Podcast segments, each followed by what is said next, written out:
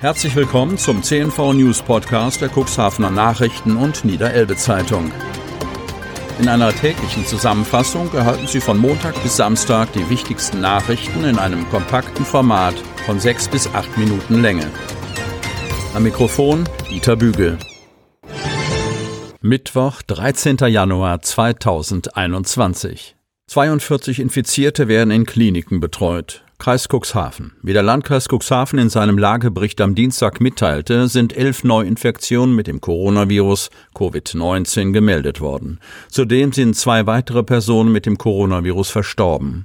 Der Sieben-Tage-Inzidenzwert im Kreis Cuxhaven ist erneut gestiegen und liegt nun bei 98,31.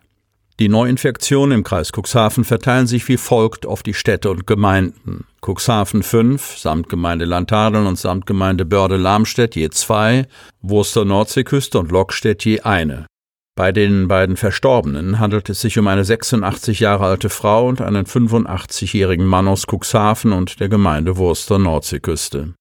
Einen neuen Höchststand gibt es bei der Zahl der stationär behandelten Personen. 42 Infizierte werden derzeit in einem Krankenhaus behandelt, davon sechs auf der Intensivstation.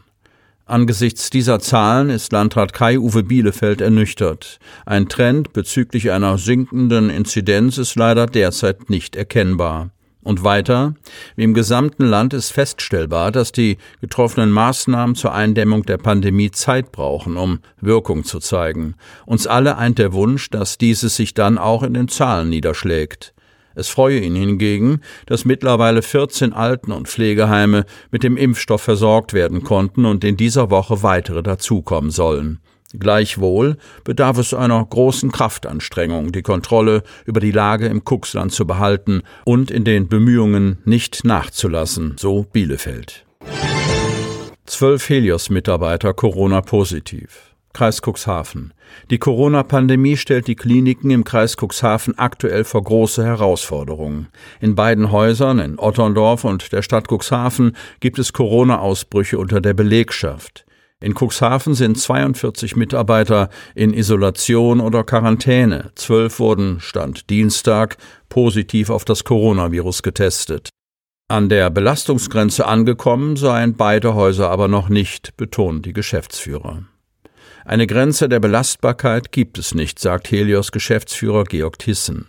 Denn die Klinik habe das elektive Geschäft, also alle planbaren Eingriffe seit Beginn der Woche so heruntergefahren, dass es die Versorgung der Corona-Patienten sowie medizinische Notfälle sicherstellen könne. Wir tun alles, um den Versorgungsauftrag umsetzen zu können, betont Thyssen. Gleichwohl sind aktuell rund 10 Prozent der insgesamt 400 Mitarbeiter in häuslicher Isolation oder Quarantäne. Zwölf Mitarbeiter sind inzwischen positiv auf das Coronavirus getestet worden, sagt Dr. Benjamin Frick, Chefarzt der Gastroenterologie und Verantwortlicher für die Infektionsstation. Am vergangenen Freitag waren bereits fünf Infektionen bekannt geworden. Inzwischen sind 16 Mitarbeiter in häuslicher Isolation, 26 in Quarantäne. Die Infektionen sind alle von außen mitgebracht, so Tissen. Gleichwohl seien noch nicht sämtliche Infektionsketten ermittelt. Letzte Woche sind alle Mitarbeiter getestet worden. In Kürze folgt eine zweite Testung, so Tissen. Frick erklärt, dass bisher durch die Mitarbeiter keine Patienten angesteckt wurden. Es gab auch zwischenzeitlich keinen Fall, bei dem sich Mitarbeiter an Patienten oder Patienten an Patienten infiziert hätten, so Frick. Tissen fügt an, dass seit etwa zehn Tagen aus Sicherheitsgründen alle Beschäftigten der Klinik FFP2-Masken tragen würden. Belastungsgrenze noch nicht erreicht. Otterndorf. Den vorsorglich wegen eines Corona-Ausbruchsgeschehens verhängten Aufnahmestopp an der Otterndorfer Klinik habe sie am Dienstagnachmittag wieder zurücknehmen können, so Verwaltungsdirektorin Ulrike Kömpe. Notfälle können wieder stationär aufgenommen werden. In Abstimmung mit dem Kreisgesundheitsamt werde versucht, die Ursache des Ausbruchsgeschehens herauszufinden. Wir haben über 300 Testungen vorgenommen, erklärt die Klinikchefin und kündigt an, am Mittwoch folgen Tests aller Kontaktpersonen. Die bisherigen Tests hätten ergeben, dass ein Patient sowie eine weitere Mitarbeiterin leider ein positives Ergebnis gehabt hätten. Stand Dienstag waren demnach neun Patienten sowie zwei Mitarbeiterinnen mit dem Coronavirus infiziert.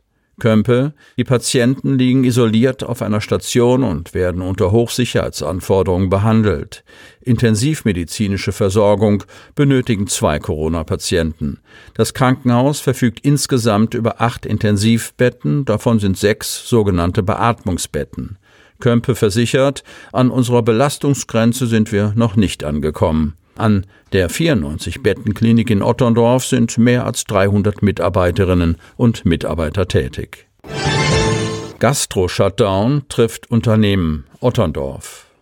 Das Unternehmen segelt unter Koggenflagge mit rot-weißem Segel und steht für Feinsaures wie Gurken, Sauerkraut oder rote Beete in Gläsern und Dosen. Doch sorgt auch hier Corona für Gegenwind. Der seit über 100 Jahren in Otterndorf beheimatete Sauerkonservenbetrieb Paulsen spürt die Auswirkungen wie Schließung von Restaurants und wegfallende Grünkulturen. Die Grünkohlverarbeitung ist schließlich eines seiner wichtigen Standbeine am Produktionsstandort Lage im Lipperland. Durch die Shutdowns liefert er rund 30 bis 40 Prozent seiner Produkte weniger an die Gastronomie aus, schätzt Firmeninhaber Alfred Paulsen. Ein Wachstum, wenn auch nur moderat, macht er hingegen für den Einzelhandelsbereich aus. Paulsen bringt seine Hoffnung zum Ausdruck, vom Ausbruchsgeschehen verschont zu bleiben. Denn Corona macht vor Werkstoren nicht Halt. Und so gab es bereits am Standort Lage Lippe in Westfalen einen Fall unter Mitarbeitern sowie gegenwärtig im Werk Otterndorf. Unser vorab aufgestelltes Hygienekonzept hat gegriffen. Alle, die mit dem infizierten Mitarbeiter zu tun gehabt haben, sind zunächst in Quarantäne gegangen.